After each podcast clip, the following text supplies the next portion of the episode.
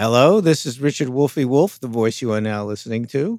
And uh, if you're hearing me, then you've luckily come across my podcast, Wolf and Tune. I play that funky music. Yeah. So, welcome to Wolf and Tune.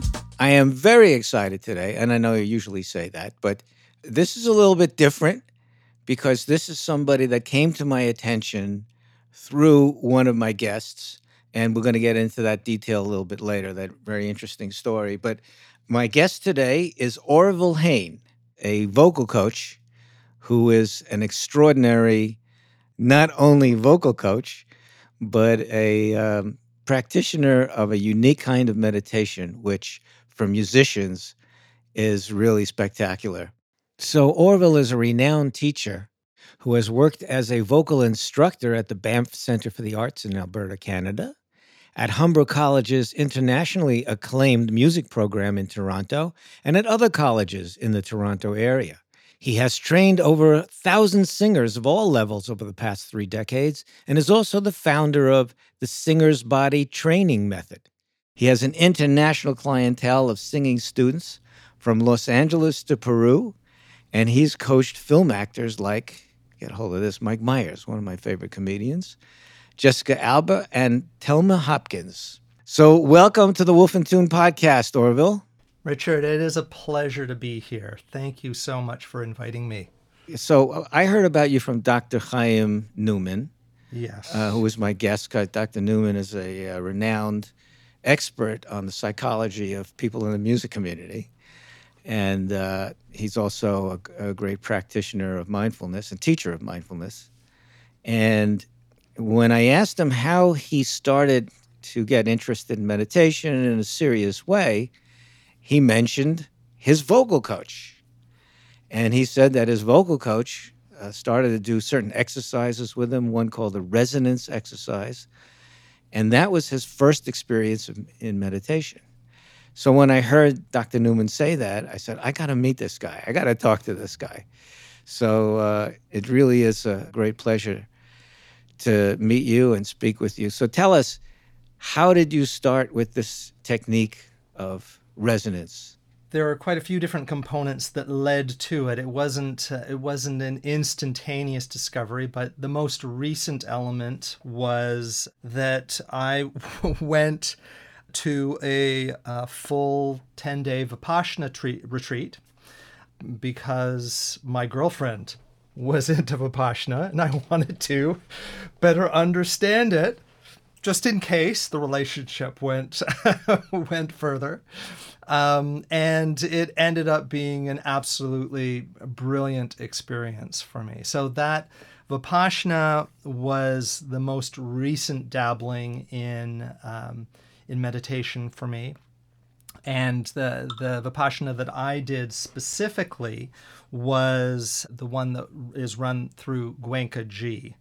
And uh, prior to that, I had dabbled in uh, some transcendental meditation.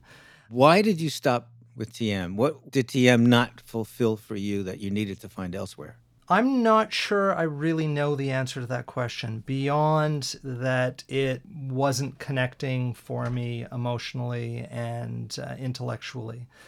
We've talked a bit before about how you know there's so many different forms of meditation and uh, they all have they have one thing in common they all have an object of focus and and what really spoke to me with vipassana was that it was based on an observation of sensation and that really really spoke to me because as a musician especially as a singer um, sensation was is incredibly important for my understanding of my own instrument. Um, I've had, you know, a, a, along the way, I've had the opportunity to meet some pretty incredible musicians. One that was quite transformative for me was a, a deaf harpist by the name of Anna. Um, and we've lost, since lost touch. But listening to her play was uh, a revelation for me. And she did it all through touch. She would stand, uh, she would play a full size harp uh, barefoot on uh, plywood riser that her father had built for her, and she would lean the harp up against her jaw and she would play it like that.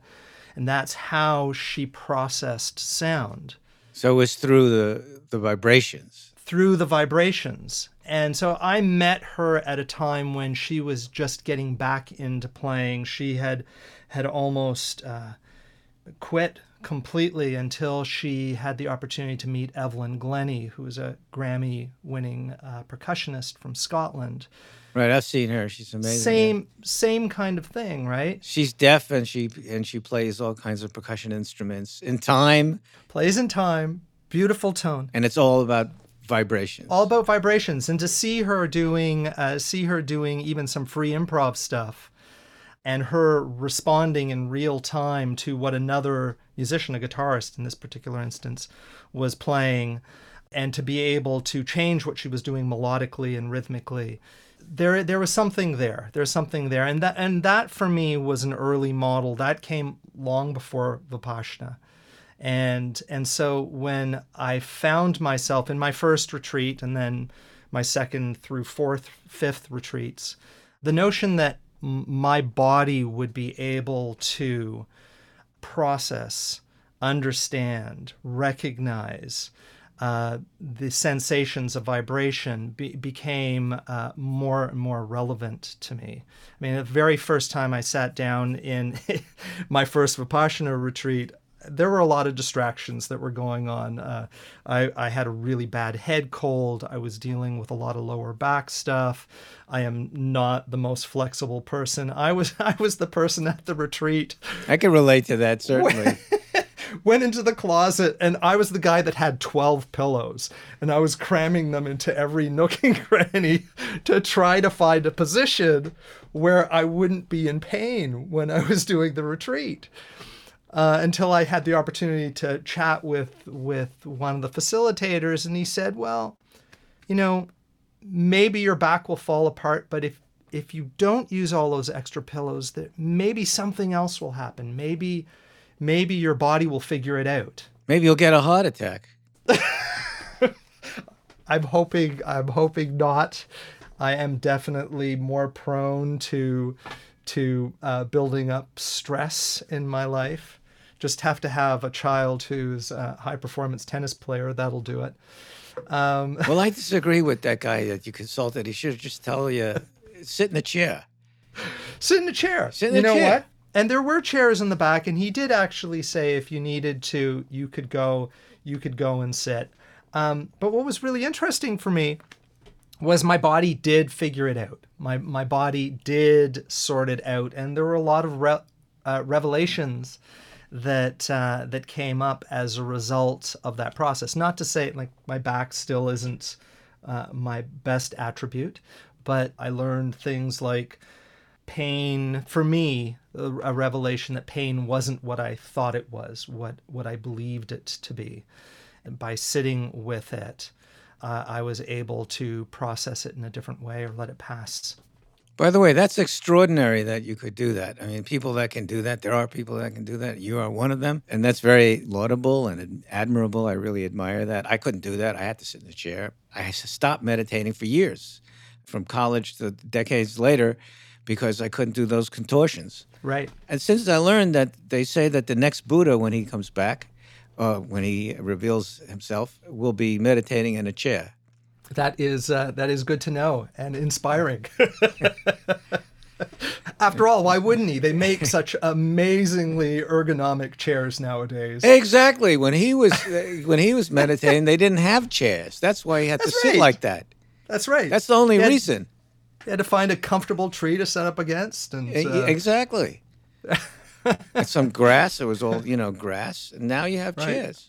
Absolutely. So, uh, I mean, connecting to that idea, the students that that I work with that do the resonance exercise, they can they can sit in a chair if they want to. They can sit on the ground with their legs crossed if they're comfortable with that. And very often, uh, I will have students do this exercise standing, uh, because for the most part, most of them are performing standing. So, them uh, having an individual have this experience of being able to find this meditative space while they're standing really fits in with the goal the goals that they will have for the way they, they choose to deliver their music. Lovely. So, you know, so the first the first Vipassana retreat, I probably sh- you know, should have been focusing a little bit more at times on my breathing and on sensation in the body, but at, at I, I do remember one day where I wrote the entire course in in my head around hmm thinking to myself you know if in, in vipassana ultimately a, an individual can get to a point where they can recognize vibration at the subatomic level well then you know if someone's humming that vibration would be like a jackhammer in comparison right? It, if i can feel something really subtle being able to feel the sounds that are emanating from one's vocal folds and the way that those vibrations will travel through the body because the body is such a magnificent uh, conductor of sound that I became very curious about exploring that connection between sound and this practice of observing more deeply the sensations that are arising in the body. And in the beginning, students are often prone to hum louder. And we say, no, just allow yourself to to hum really subtly because sure you can you can you can make it louder it becomes easier for your mind to be able to perceive but we don't want to spoon feed the mind we we want the mind to get better at letting go of the chatter and going deeper into feeling the instrument.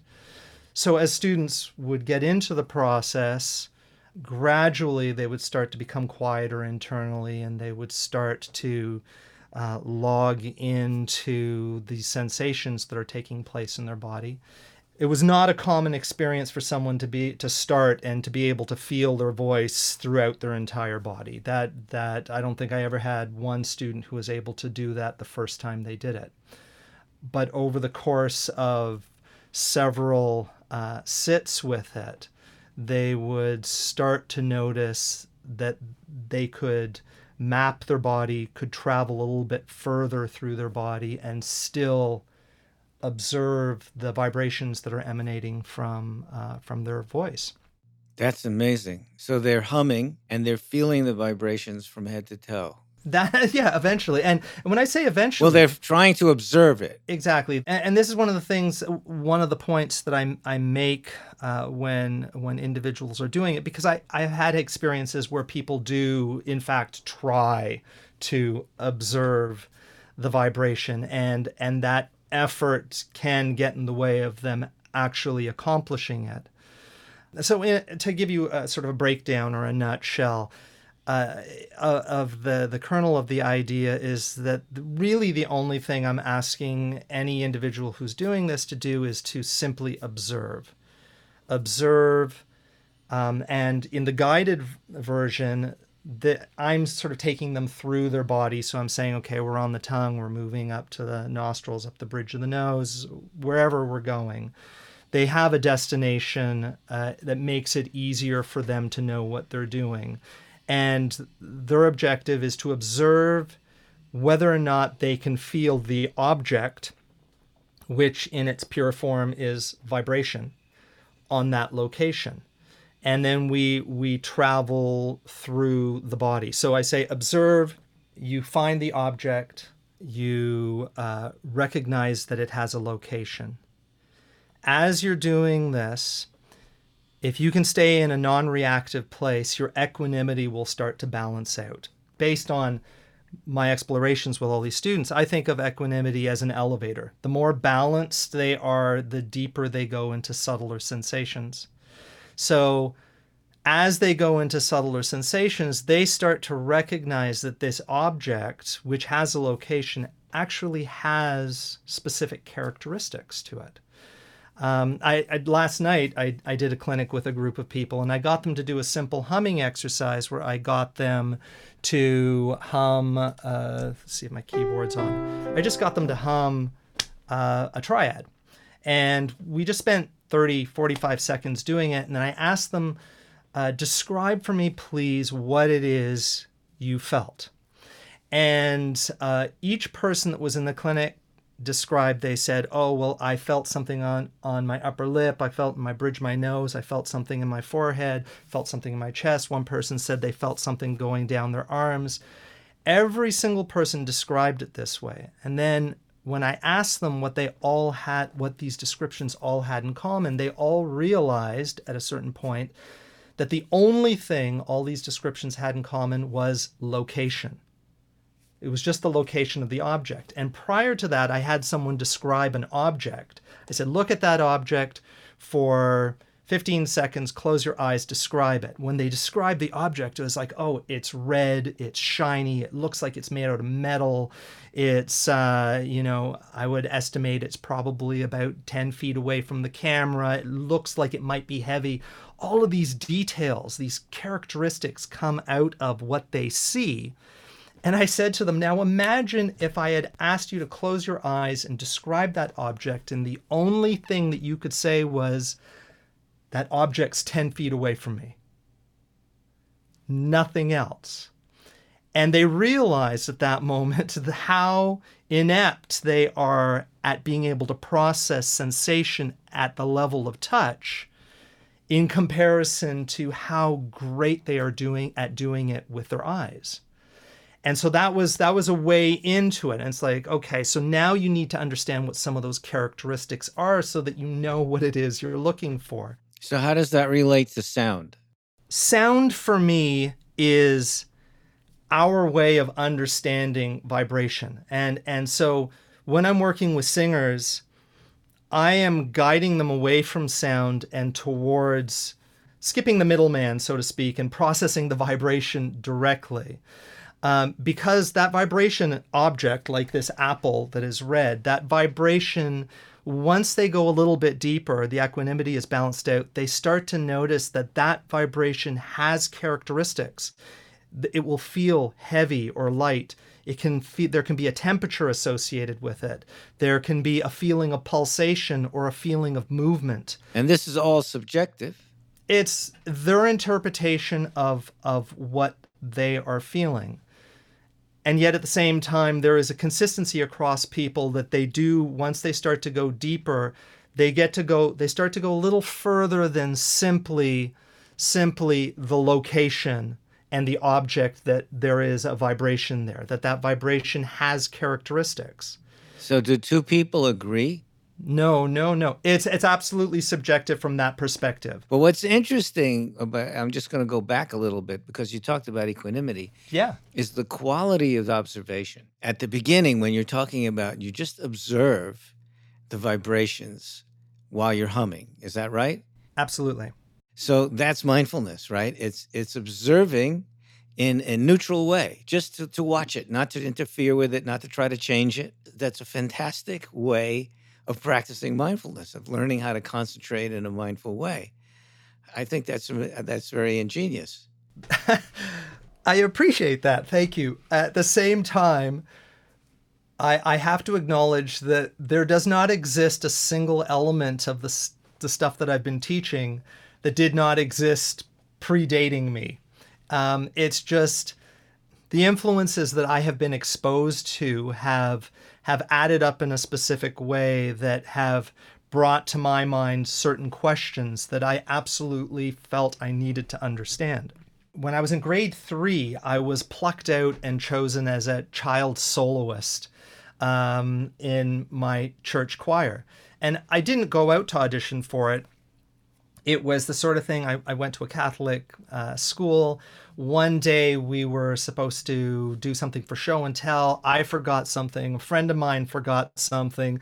So we went off in a corner. We came up with an idea that we were going to come back and sing the Mana Mana song from Sesame Street. And I did the crazy scat solo on it, right? So we came and did that my teacher went, Oh my God, you have an amazing voice. She told the priest. The priest came over. They talked to me. They talked me into, into auditioning. Next thing I know, I'm the child soloist in an adult choir. And I was terrified. I was absolutely terrified. And the more I did it, the more I uh, started to become locked up inside. And then in grade seven, I had a horrendous experience where uh, I got up and sang uh, a wonderful Burt Bacharach song, Raindrops Keep Falling on My Head. Got up to sing this in front of an audience, and it went dreadfully, dreadfully. And I didn't sing a note again for five years.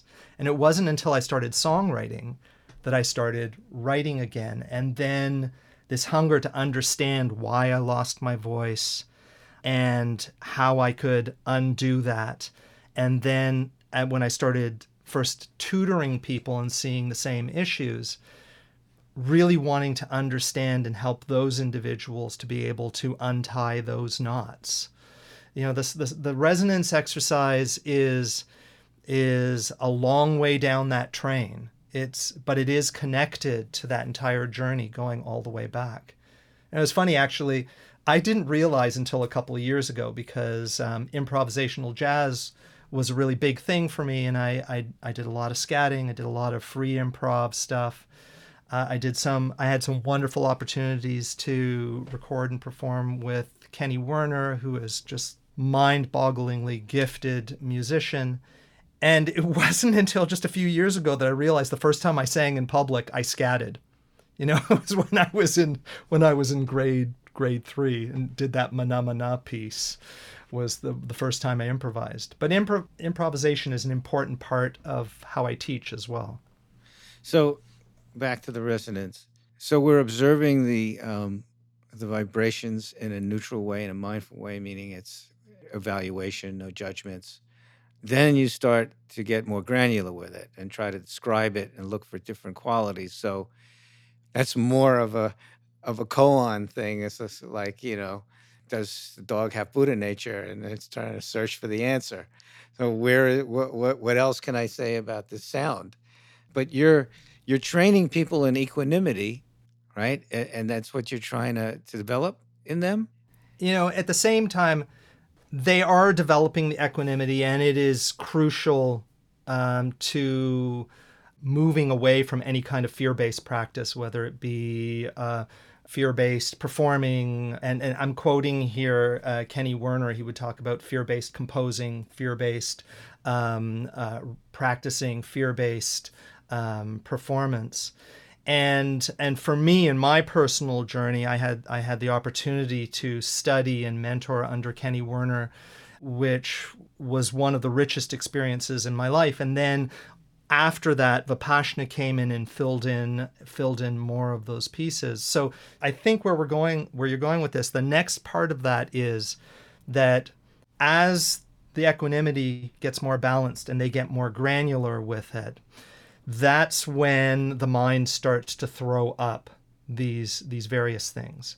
And it's important that I make a point to the students now that these sensations are going to arise to your mind in one of four different ways. They're either going to arise effortlessly. Let's say I'm paying attention to my center of my forehead. I'm going to feel something effortlessly. Or they're going to arise to my mind with effort. I think I'm feeling something, but I'm not sure. And it could be that the awareness of it it's it's on the horizon it's just starting to come into focus the next way would be not at all. They'll go across a part of their body completely blank. Or they'll go across a part of their body and there will be a gross solidified sensation. So there'll be a huge itch on their nose. They can't feel anything granular because they've got this ridiculous sensation. And the instruction is that if they merely observe the state in which they're receiving or not receiving information, that in itself is good enough to maintain their equanimity. So I don't want them to go looking for specific sensations because the danger is, especially after they've done enough of this, is the danger is that they start making a list of sensations they like and sensations they don't like in which case they start searching for the ones they like and creating avoidance. And as I point out to them, this is something I learned from Vipassana, there are five enemies to the balanced mind there's craving, there's aversion, doubt, anxiety, and the dull or sleepy mind. You know, for any person as a as a kid who ever had to cram for an exam and started falling asleep on the textbooks. They understand what the dull or sleepy mind is. So so these things will flare up and I'll say to them if you come across a spot that's blank, just acknowledge, okay, it's blank. That's totally fine. I'll stay there for a few seconds and then move on. So you're absolutely right. The priority is that they are maintaining the equanimity at all costs.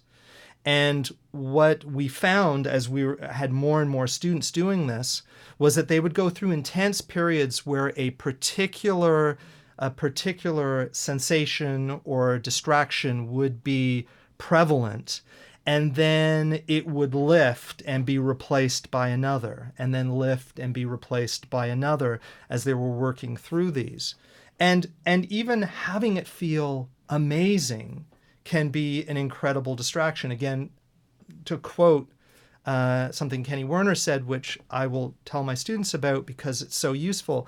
When things are working, that can be like a Trojan horse it's so wonderful. It's like, oh, the horse has been delivered. It's beautiful. It's hand carved. It's painted. Someone must really love us. Let's take it in, have a big party, feast, get drunk, dance around it, and then everyone falls asleep in a drunk stupor. The belly of the horse opens and everyone's throats get slit, right?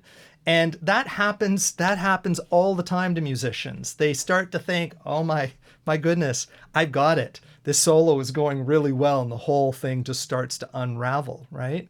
So developing equanimity, even in the face of when things seem to be working really well, to say, you know, this too will pass.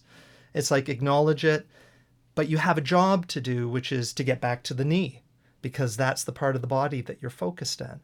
And then ultimately, the goal that that I hope my students will start to recognize in doing this is that even though equanimity is of incredible importance in this whole process, is that they start to recognize that the one constant is change and that everything changes.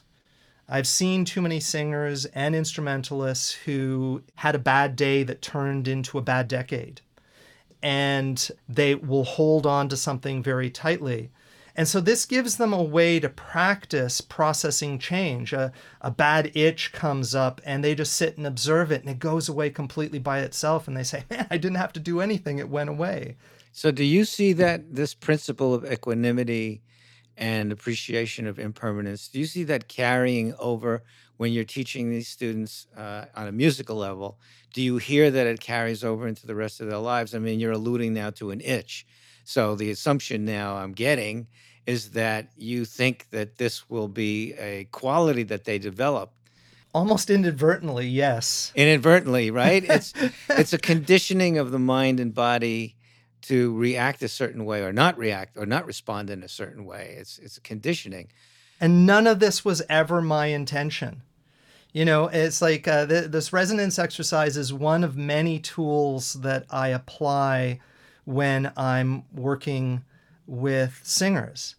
And what I have discovered with this process is I, I can describe what's going to happen, what they're supposed to be doing, but the bottom line is the discoveries are so personal, subjective, as you mentioned, that even if I told 100 people that something happened to one person, it could very likely not happen to any of the others. So I see this process as a way for them to get to know their instruments. Very often, the things that will come up for them on stage will absolutely come up when they're doing this exercise by themselves. A, a very quick example would be I would, um, over the years, have specific individuals say to me that they experienced incredible nausea when doing the exercise for the first few times. And when I would ask them, what their experience was with stage fright, every single one of those individuals said they suffered from extreme stage fright. And with the individuals who kept doing the exercise and found that the nausea started to go away, they started to find that when they would go up on stage that the stage fright didn't have the same impact.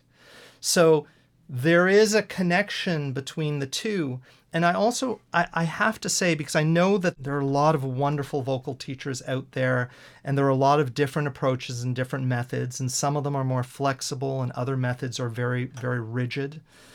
One of the guiding principles for me is that when I'm working with any singer, that I have to be willing and prepared that at any moment I may have to ask that student to do something, a particular exercise in a particular way that goes against everything I think I already know about singing. And it happens on a regular basis where I will have a student do something, and this is where I'm saying improvisation and intuitiveness are really important to the process for me.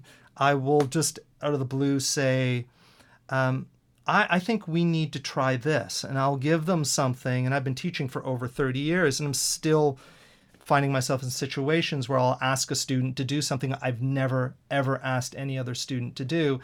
And it probably shouldn't work. But nine times out of 10, it ends up it ends up working. Yeah, and you talk about uh, getting nauseous. So I did your the demo, and I loved it. By the way, I, I had a great time. I love it. Um, but I also started to get nauseous until I realized that you can't hum while you're inhaling. You have to own. You can only hum when you're exhaling. As soon as I realized that, which which happened uh, quickly enough, I felt much better. Al Jarreau used to do some incredible singing while inhaling that was was remarkable. I tried doing it for a little while. All I did was dry my throat out completely. so, well, you know, in jazz there are these saxophones, the breathing cycle. You know, I still haven't seen a singer who can uh, circular breathe. Maybe the, the Tibetan chanting has something to do with that. I, I don't know. Maybe. It's possible. Maybe. Well, we know one student already who got inspired to, to delve deeply into mindfulness as a, as a serious practice and study because he took these uh, resonance exercises. Now, is that an anomaly, or do you hear more singers getting more interested? What do you what have you been observing on that? Uh, yeah, definitely. There have been other individuals who have moved, uh, have decided that they want to explore meditation. I don't believe, now this is just me, I don't believe that the percentage of students that are in my class who decide to do that are any different than the percentage of people in, out in the real world who, one reason or another, are attracted to it. It just happened to be that for Chaim, that was the time and the place where he made that connection there was a gymnast who had a very similar story, story to his. Uh, she worked with Cirque du Soleil and she fell during rehearsal and fractured her spine and fortunately was able to, to walk, but they had to fuse her three vertebrae together. And five years later, when she came into the class, still suffering from incredible, incredible uh, phantom pain and she said to me, she let me know at the beginning, and then she said, "But I, I want you to know that doctors say I'm completely better, and I I see this as an opportunity to to sort this out. So I'm going to do my best to stay standing." And um, first three weeks, excruciating pain. You could see it on her face, even in the class. And then around week six, I I completely forgot. We we hadn't talked about it, and I, I asked her about it, and she said, "Oh no, I haven't experienced any pain in weeks now." Mm. Now, one of the things that your technique, the resonance technique, has in common with the techniques that I've developed and I talk about in my book, In Tune Music as the Bridge to Mindfulness, instead of humming, like you have a triad. Right. And it's connected to the breathing, right? You inhale, and then when you exhale, you're humming this triad. And by the way, you can only hum when you exhale, so don't try humming when you inhale, right? Everyone, please remember that. And you keep your mouth closed when you're humming? So uh, I'll instruct students to hum on an N that rather than an M. That was something that one of my early uh, singing teachers, who was a classical singer, would say hum on an N because then the lips are slightly parted. Uh, your tongue is up against the palate just behind your upper front teeth, and that's how you seal the mouth. When you hum on an M, there's such a backwash of vibration that it becomes in, in essence a distraction. So if you keep your lips slightly parted and you do a mm, mm, mm, then you allow some of that to escape and and you do all of the breathing in through the nose on this exercise. And Well, this is a digression, but when you talk about N and M, M is classic, right? Om and a- Amen, Amen, Man. It's eh, all the same. So this is interesting. But what my point was that instead of doing this vocalizing with the humming, I asked people to hear the note in their mind. And as long as the note is playing, they're inhaling, and then another note comes in. And sometimes it's a triad. Sometimes you'll inhale on one note, and then you exhale on two notes. right And the idea is whatever notes come in your mind are the right notes. You're not being fed what notes to hear. It's you're listening to your inner sound and your inner music, whatever your mind comes up with. The point of that is that it's you're doing two things at once. And you talk about improvisation. So this is what it is. It's you're composing music at the same time as you're composing yourself. And it'd be interesting, which I've never tried, but I'm going to try this to start with humming and then go into the internal. You know, sometimes I hear a strum, sometimes it will be certain notes, sometimes I do suggest that people use intervals.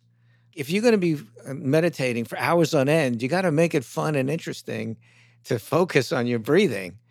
So Pythagoras had this theory that the intervals, certain interval 181, 145, 1415, these are the music of the spheres, right? The, the universe is based on those vibrations. So, but that's getting arcane. But I think it's interesting that we're kind of like bosom buddies on the way that yeah absolutely you've got people humming triads and I've got people hearing their mind create these triads.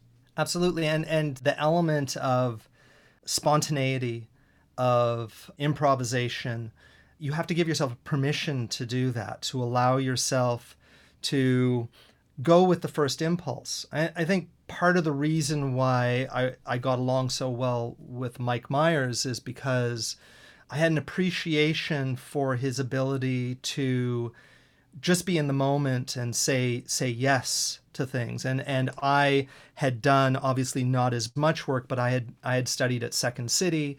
So on top of improv in music and jazz um, I had done a fair amount of improvisational acting uh, stuff through Second City and theater sports in Toronto.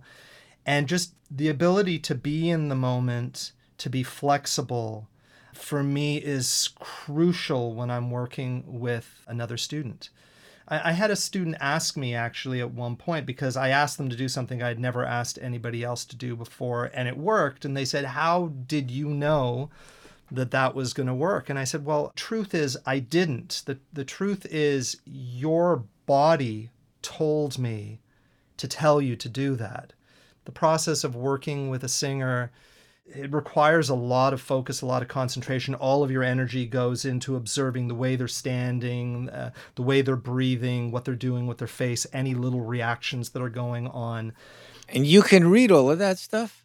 That's what I've learned. That's what I've learned how to do. I couldn't do that in the beginning when I I remember my first two singing students that I had way way back I had two brilliant lessons with both of them and then nothing I did after that worked. And I went and talked to my teacher and she said well she felt that I had I had been naturally gifted so I learned very very easily. And as she pointed out I was going to come across singers that had issues that I never had to deal with myself. And so I was woefully unprepared but over time, um, I learned how to read people and the way I would describe it, because for me, it's really important that I demystify uh, vocal lessons for students. It's uh, something that one of my teachers once said to me the mark of a good teacher is that they instill the good teacher within the student. So I see my job is a horrible business model, but I see my job as trying to get rid of my student as quickly as possible, right? because I want them to be self sufficient, right? I was going to ask you you have a three minute demo, which we will play at the end of this podcast. And I felt after that three minute demo that I got something out of it. So my assumption is that people could get something out of just one lesson. You know, if it's an hour, I don't know how long they are, that they would get a lot out of one lesson. But if they had more lessons, they would develop even more equanimity, more ability to feel the vibrations in their bodies when they sing, more intimacy with their body and, and being able to place their voice. Is there such a thing as an optimum amount of lessons? or is that just so individual you can't even think about that it is it is very individual i had i had one fellow who came uh, to work with me about 20 years ago he was a percussionist so he already understood the concept of practice i say to my students all the time look you're, learning more than one thing when you're learning how to sing you're learning to amass these techniques but you're also learning how to develop a routine that is self sustaining. And that is hugely important. Even with my college students, their first assignment is what I call the 21 day assignment. And I expect them just 10 minutes, 10 minutes of vocal technical practice every day for 21 days. Because I know if that routine can become self sustaining, then most of my work is done at that point. The routine becomes the real teacher, and I might steer them or guide them um, in a in a specific way. I'll say, you know, I, I kind of feel like my job is like that of a doorman in front of a hotel, and and uh, I can't make you walk through the door, but I can promise you if you, this is an amazing hotel. So so if you'll come in, you know, and and you do the work, you'll find you'll find the benefits. And then the other thing about reading and demystifying is that I'll say to students, look, it's it's almost like in the beginning, what you really need is a translator.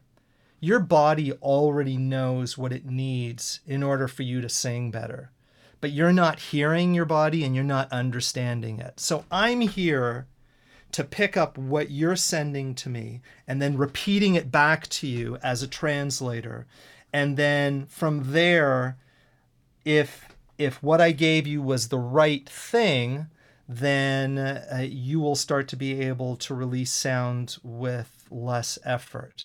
It's not about what it sounds like. I tell students, I never ask a student, now what did you what did that sound like to you? I never ask them that because singers are notorious for judging their voices when they hear them. That's fantastic when you say the body is telling me, your body already knows how to make you a better singer. I'm going to interpret for you what your body already knows. So do they actually get to be better singers? Yeah, absolutely. Is there a guarantee? If I if I sign up with you, will you guarantee I'll be a better singer? What after how many lessons?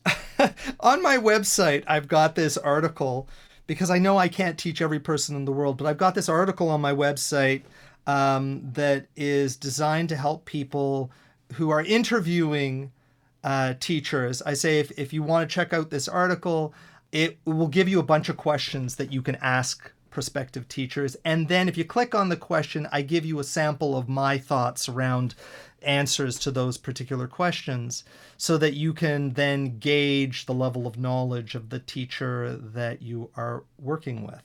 One of the questions that pops up on the list is uh, Are there any guarantees? Can you guarantee? And I absolutely will never guarantee that a student is going to improve because there is too much of the equation that I have absolutely no control over, right? Whether or not they practice, whether or not they whether or not they're able to establish a routine. What about if I promise I'm going to practice? If you promised you were going to practice and you actually followed through on a daily basis, you would absolutely improve. I can't wait because I tried my whole life to be a, a, a singer, and, and, which leads up to the uh, the prize at the end of this podcast is that we are going to run a contest, and people should be looking for. They should look up Wolf in Tune on Instagram because that's where the contest is going to be publicized. It also might be publicized on our website, which is richardwolf.net. That's spelled W O L F, uh, just like the animal wolf. and we're going to have a contest. And the winner of the contest gets to have a free lesson with Orville and gets to practice the resonance exercise and the and the singer's body with the expert. I would be honored to do that. I don't know how free it will be because it, it, depends on what comes up in the process for them, right? So, well, I'm talking about monetarily, it'll be free. Monetarily, there will be no monetary cost for doing it. Absolutely. That is correct. You know, and that's a piece with your whole personality and your whole worldview of equanimity and impermanence and compassion. You discovered something that was helpful for you. You found your voice, you lost your voice, and you found your voice very much through these kinds of exercises and training, and you wanted the world to know about it. Mindfulness did that for me too. I, I came to a point in my life where I had panic attack, which was uh, like a heart attack, and mindfulness since then has put me in a state where I never have to worry about that again. That's fantastic. Is there anything that we haven't touched on as our time is running out here? I think, you know, just to, again to reiterate, because I say this to students all the time the process I use in the singer's body will not lead to enlightenment.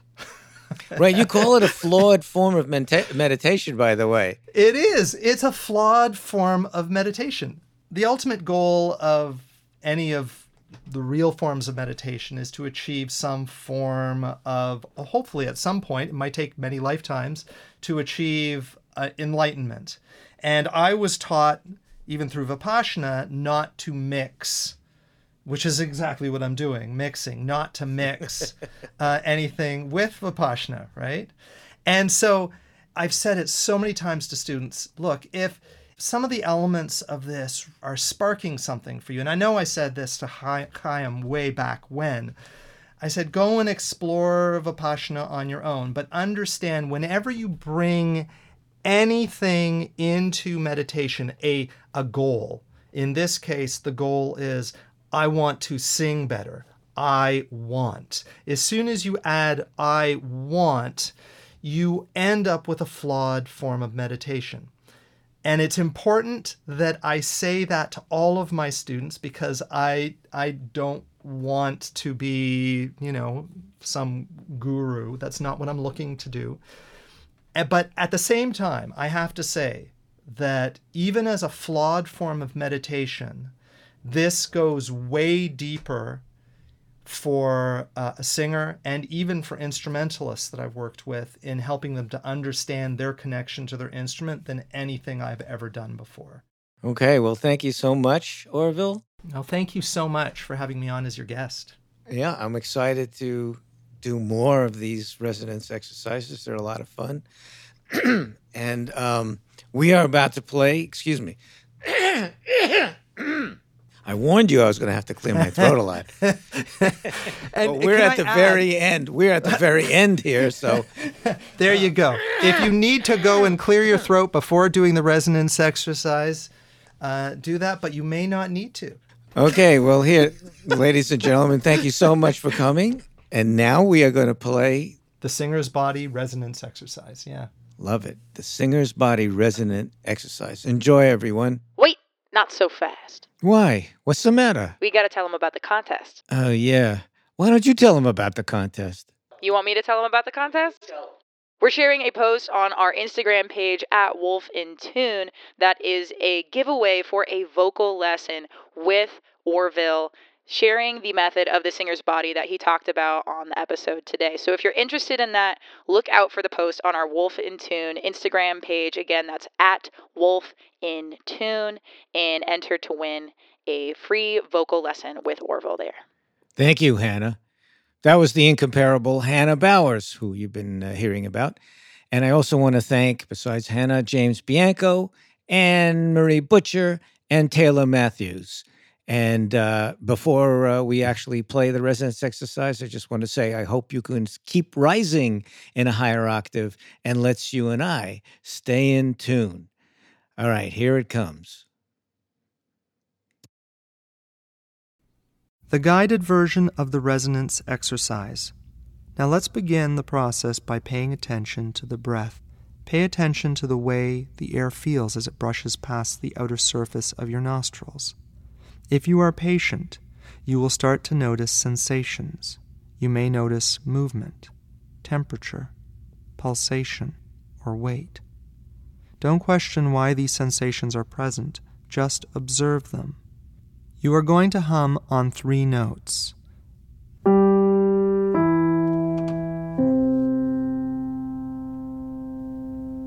When you do this, allow yourself to continue to breathe subtly. Never breathe as if you were breathing for a singing exercise because this is not a singing exercise. This is a body awareness exercise. Allow the air to leave the nostrils. Allow the air to come back in and hum.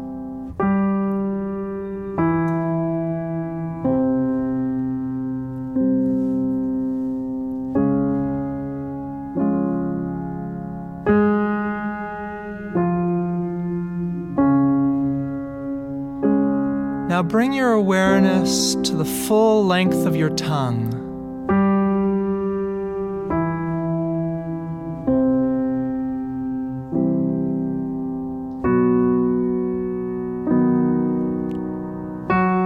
And just observe.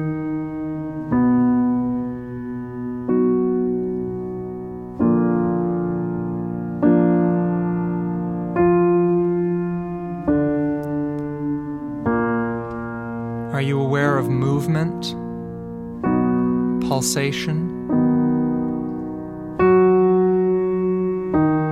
weight, temperature? Now bring your mind forward to the front centimeter of your tongue.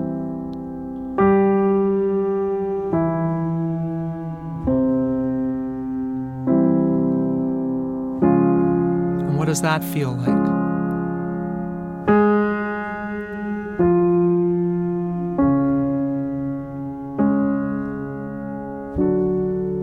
To the tip of your tongue.